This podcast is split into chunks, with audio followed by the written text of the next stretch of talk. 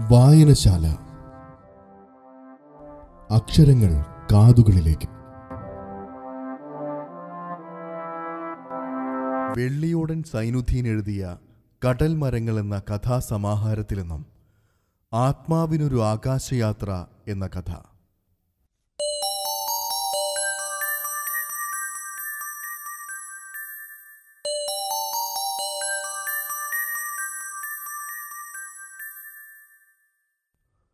ആൾക്കണ്ണാടിയിൽ വെറുതെ അയാൾ തന്റെ പ്രതിച്ഛായ നോക്കിയതാണ്.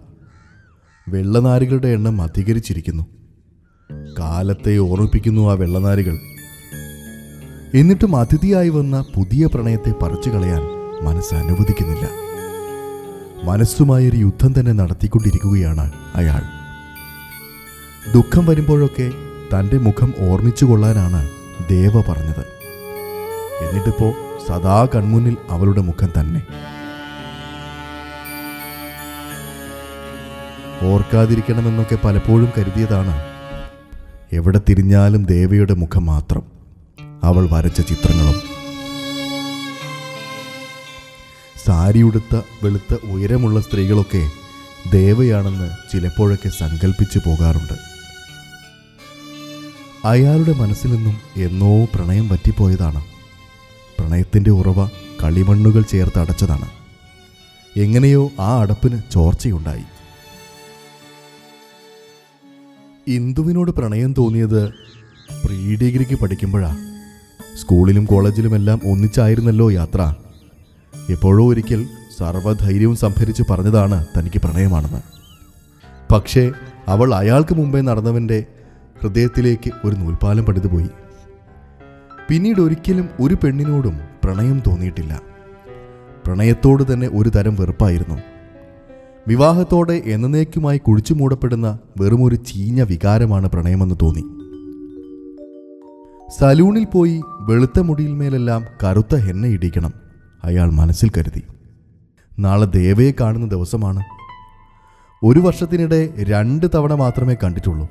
ആ കാഴ്ചകളാണ് ഇപ്പോഴും മനസ്സിൽ ബിംബങ്ങളായി രൂപം കൊള്ളുന്നത്. ദൈനംദിന വാർത്തകളുടെ പ്രൂഫ് നോക്കുന്നതിനിടയിൽ കണ്ടതാണ്. ഇരുപത്തിയഞ്ചാം തീയതി ടാഗോർ സെൻട്രണി ഹാളിൽ ദേവയുടെ ചിത്രപ്രദർശനം. ആരാണ് ഈ ദേവ? ഡെസ്കിലെ സഹപ്രവർത്തകനായ സന്തോഷിനോട് ചോദിച്ചു. ഒരു യുവ ചിത്രകാരിയാണ്. ദീർഘകാലം ഡൽഹിയിലായിരുന്നു. അതാ ഇവിടെ അത്ര അറിയപ്പെടാത്തത്. സന്തോഷ് ആധികാരികമായി തന്നെ പറഞ്ഞു. ടാഗോർ സെൻട്രറി ഹാളിൽ വലിയ ആൾക്കൂട്ടമൊന്നും അയാൾ കണ്ടില്ല. ഞായറാഴ്ചയായതിനാൽ നല്ല പങ്കാളിത്തം വേണ്ടതാണ്. നഗരത്തിൽ പ്രത്യേകിച്ച് മറ്റു പരിപാടികളൊന്നുമില്ല. അടുത്തിടെ നടന്ന രേഖയുടെ ചിത്രപ്രദർശനത്തിന് ധാരാളം ആളുകളുണ്ടായിരുന്നു. വരകളിൽ ഒരുതരം നിഗൂഢത കാത്തു സൂക്ഷിച്ചു എന്നതല്ലാതെ ഒരു പുതുമയും അവകാശപ്പെടാനുണ്ടായിരുന്നില്ല ആ ചിത്രങ്ങൾക്ക്. പലരും പത്രങ്ങളിലും മാസികകളിലുമെല്ലാം രേഖയുടെ ചിത്രങ്ങളെക്കുറിച്ച് എഴുതി. അവർക്ക് ഈ ബുദ്ധിജീവികൾക്കിടയിലെല്ലാം നല്ല സ്വാധീനമായിരുന്നല്ലോ. ബുദ്ധിജീവി ജാടകൾക്ക് മുന്നിൽ അവർ ചാഞ്ഞും ചെരിഞ്ഞും നിന്നുകൊടുത്തു. അധികമാരെയും ക്ഷണിച്ചില്ലേ? പാർട്ടിസിപ്പൻസ് കുറവാണല്ലോ. അയാൾ ദേവയോട് ചോദിച്ചു. ഇവിടെ എനിക്ക് ആരെയും പരിചയമില്ല. പത്രവാർത്ത കൊടുത്തു.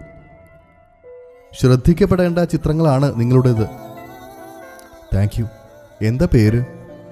ശിവൻ ഒരു പത്രമാഫീസിലാണ് പ്രൂഫ് റീഡറായിട്ട്. ദേവ. ഡൽഹിയിൽ ഒരു അഡ്വർടൈസിംഗ് കമ്പനിയിൽ ഗ്രാഫിക് ഡിസൈനർ ആയിരുന്നു. ഇവിടെ എന്തെങ്കിലും നോക്കണം. ഹസ്ബൻഡ്? ഡൽഹിയിൽ തന്നെ ഡെന്റൽ സർജനാണ് മനുഷ്യ മനസ്സിൽ നിഗൂഢമായി കിടക്കുന്ന തീക്ഷ്ണ ഭാവങ്ങളെയാണ് ഈ വരച്ചിട്ടിരിക്കുന്നത്. ദേവ വെറുതെ ഒന്ന് ചിരിക്കുക മാത്രം ചെയ്തു. അടുത്ത ദിവസം ചിത്ര പ്രദർശനത്തെക്കുറിച്ച് വന്ന വാർത്ത ഒറ്റ കോളത്തിൽ ഒതുങ്ങി.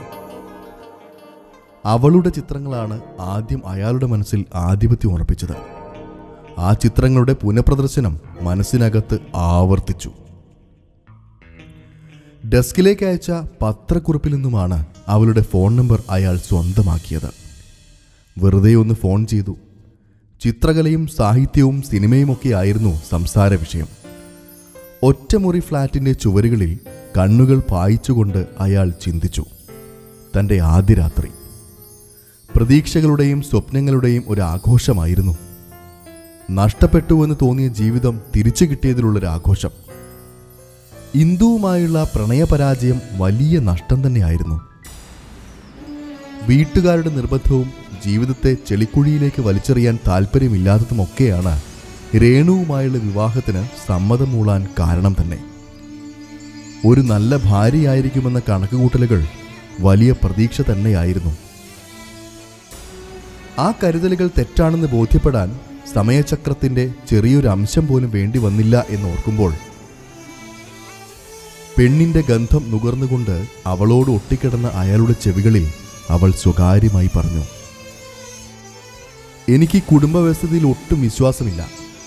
ഒരു കുഞ്ഞു പറഞ്ഞാൽ ഇതെല്ലാം ഉപേക്ഷിച്ച് ഞാൻ പോകും എനിക്ക് ജീവിക്കാൻ കെ എസ് ബിയിലെ ശമ്പളം ധാരാളം. ഭൂമിയും ആകാശവും ചേർന്ന് ഞെക്കി അമർത്തുന്നതായി അയാൾക്ക് അനുഭവപ്പെട്ടു. സ്ത്രീ മനസ്സിന്റെ ഇഴപിരിയാത്ത നൂലുകൾക്കിടയിലൂടെ സഞ്ചരിക്കുക എന്നത് വെറുമൊരു വിദൂര സ്വപ്നം മാത്രമാണെന്ന് അയാൾക്ക് തോന്നി. മറുപടി ഒന്നും പറഞ്ഞില്ല. നവവധുവിന്റെ അപക്വമായ വാക്കുകളായിരിക്കുമെന്ന് അയാൾ സ്വയം സമാധാനം കണ്ടെത്തി. ആദ്യ മാസത്തെ മാസമുറ തെറ്റിയപ്പോൾ തന്നെ അവളിൽ ഗൂഢസ്മിതം പ്രകടമായിരുന്നു. പിന്നീട് അങ്ങോട്ടുള്ള നാളുകളിൽ രേണുവിന്റെ പ്രവൃത്തി ഏകപക്ഷീയമായിരുന്നു. ഒരു ജേതാവിന്റെ ഭാവം. മുജ്ജന്മത്തിലെ ശത്രുവാണോ ഈ ജന്മത്തിൽ ഭാര്യയായി വന്നത് എന്ന് ചിലപ്പോഴൊക്കെ അയാൾക്ക് തോന്നി. വഴക്കിട്ടും പരസ്പരം മിണ്ടാതിരുന്നും പത്തു മാസം പൂർണമായി.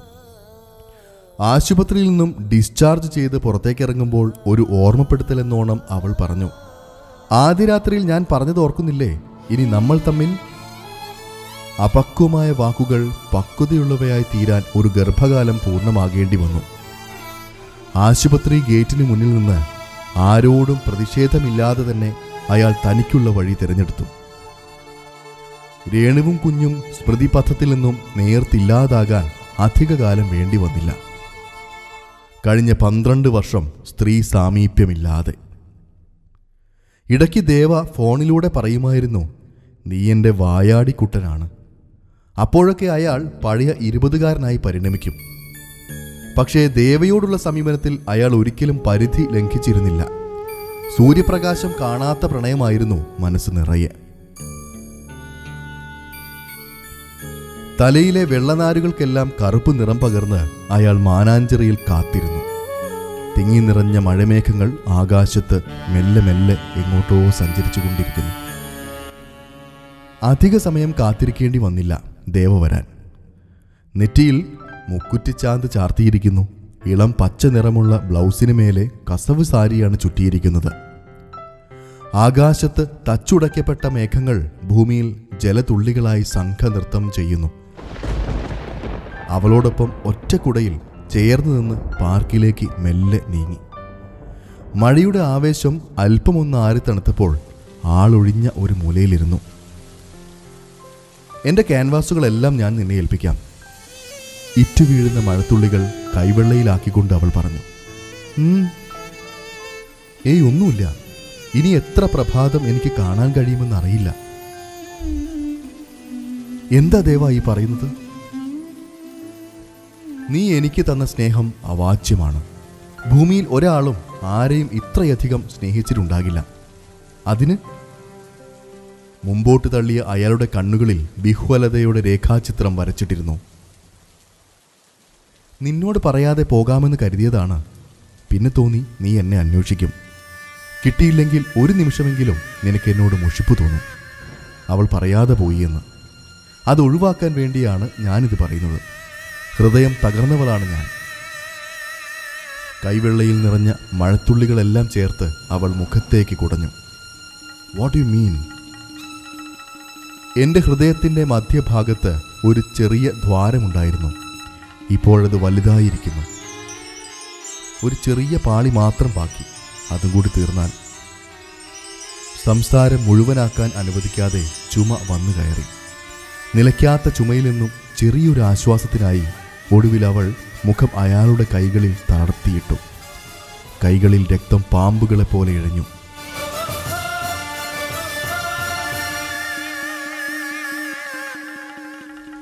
ഐ സി യുവിന്റെ ചില്ലുവാതിലുകൾക്കിടയിലൂടെ ഓക്സിജൻ മാസ്ക് ഘടിപ്പിച്ച അവളുടെ മുഖം അയാൾ കണ്ടു. പുറത്തേക്ക് ഇറങ്ങി വന്ന ഡോക്ടറോട് ചോദിച്ചു സർ ഒരു പ്രതീക്ഷയും വേണ്ട. ഹൃദയം മാറ്റിവെക്കാതെ. സർ എന്റെ ഹൃദയം? ഡോക്ടർ പുച്ഛത്തോടു കൂടിയാണ് അയാളെ നോക്കിയത്. ഒരാളെ കൊന്നിട്ട് മറ്റൊരാൾക്ക് ഹൃദയം മാറ്റിവെക്കാൻ കഴിയാത്തതിലുള്ള നിസ്സഹായത ഡോക്ടറുടെ മുഖത്ത് ചായം തേച്ചതുപോലെ അയാൾക്ക് തോന്നി. ഡോക്ടർ പോയ വഴിയിൽ വൈദ്യശാസ്ത്രത്തിന്റെ നിഴലുകൾ അയാൾ നോക്കി കൊഞ്ഞനം കുത്തി. നിസ്സഹായത യാഥാർത്ഥ്യത്തിന്റെ വേഷം ധരിച്ച് കൺമുന്നിൽ. ഫ്ലൂറസിന്റെ ബൾബുകൾ കറുത്ത വെളിച്ചം ചുരത്തുന്നത് പോലെ ഓക്സിജൻ മാസ്ക് പുതിയ അവകാശിയെ തേടി നഴ്സിന്റെ കൈകളിൽ ചുരുളുന്നത് മാത്രം അയാൾ ഇരുളിൽ കണ്ടു.